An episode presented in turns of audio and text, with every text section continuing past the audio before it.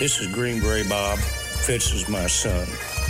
I proudly serve my country with the Army Special Forces. We live in the land of the free because of our brave men and women, past and present. This is our troop salute.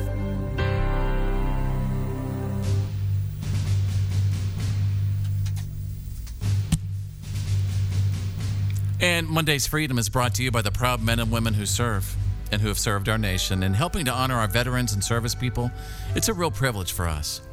We want to share your respect and appreciation for the people in your life who have given back to the nation. And today we are honoring James Elder of the United States Army. James proudly served this nation for 24 years. Wow. He started his service back in Vietnam. And obviously the military life suited him because he stayed on for another 2 decades afterward. Wow. And I received this salute from Hope Snoke. And Hope had heard us salute other soldiers.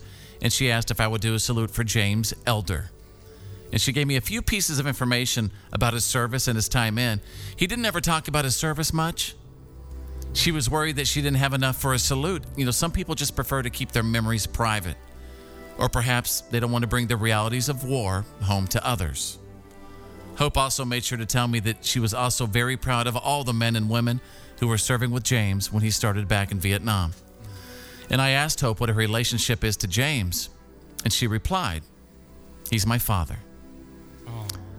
And sadly, she also said she lost him just 2 years ago.